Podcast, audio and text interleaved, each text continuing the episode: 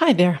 This is Alison McGhee, your host, sitting in my orange and blue and green tiny room that looks out on the tall pine tree in front of my house. Because I never use this room, it always feels like a surprise when I open the door to it. Like, oh my gosh, my house is bigger than I thought. It feels as though this little room with its hundreds and hundreds of books and letters and old photos, it's kind of the storage ground for all the ephemera of my life, holds secrets somehow, secrets about all the various girls and women that I have been in my life.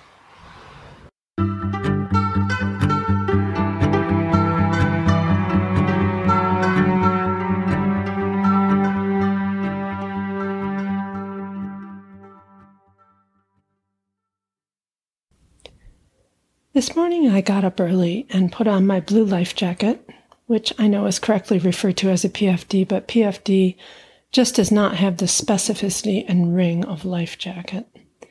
Picked up my kayak paddle, walked from my house to Lake of the Isles, which is one of the lakes that thread their way through southwest Minneapolis. The east side has the mighty Mississippi, the west side has its chain of lakes. When I got to Lake of the Isles, I dipped down the path to the rows of canoe and kayak rental racks, which is where I keep my kayak year round, even through the winter. My daughter put a new lock on it recently, and it took me a long time to get it to open. You know how every lock has its own little idiosyncrasies? Finally, I got it off the rack and put in a few feet away. And then I was free. That sensation when you push off from the shore and your boat is fully in the water, not hung up on any of the algae or rocks or slime or whatever. It is magical. You sit in your kayak, dip the paddle back and forth. Kayak paddles look so beautiful when you watch them from afar, don't they? And off you go.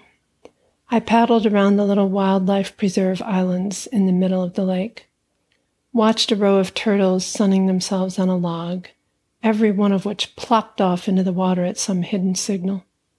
Watched a blue heron lift itself out of the reeds, arc across the narrows, land in the shallows on the other side. Spent some time observing an unusual bird whose name I don't know, not that I really know almost any bird names, who kept hovering and darting over a patch of lily pads trailed quietly in my kayak behind a flock of geese who seemed to have no particular destination in mind. Watched some ducks herd their ducklings down to the shore and then urge them into the water, where even though they looked serene and easy above the surface, their little legs were paddling furiously beneath the surface. All around my kayak and me and the birds and wildlife, Minneapolis, that big city was bubbling and churning. But you wouldn't know it from where I sat in my orange and yellow and red kayak in the middle of the lake. Finding peace is not easy these days, but it was there this morning.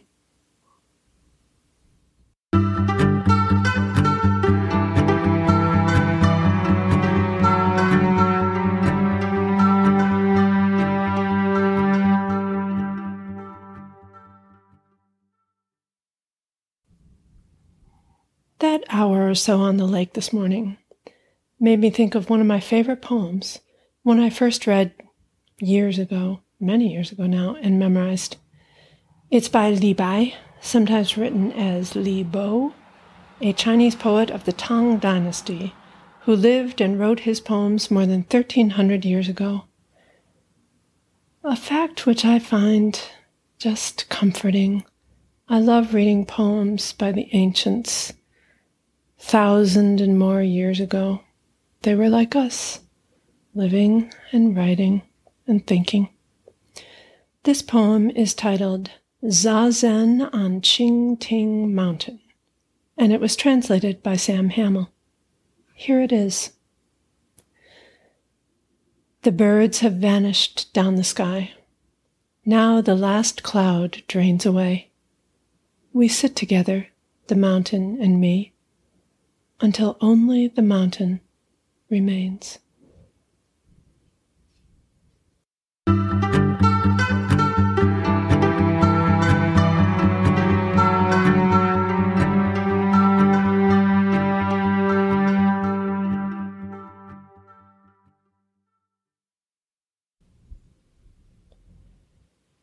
Well, that is it for today's episode. Thank you for listening.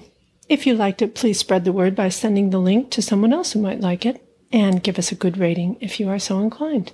And if you can figure out how to do so, I know it's not always easy. Original theme music for our show is by Dylan Parisi. Today's poem, Zazen on Ching Ting Mountain, was translated by Sam Hamill and can be found in his book Crossing the Yellow River 300 Poems from the Chinese. It was read with permission of the poet and Tiger Bark Press. Words by Winter is created and hosted, and everything by me, everything by me, writer Alison McGhee.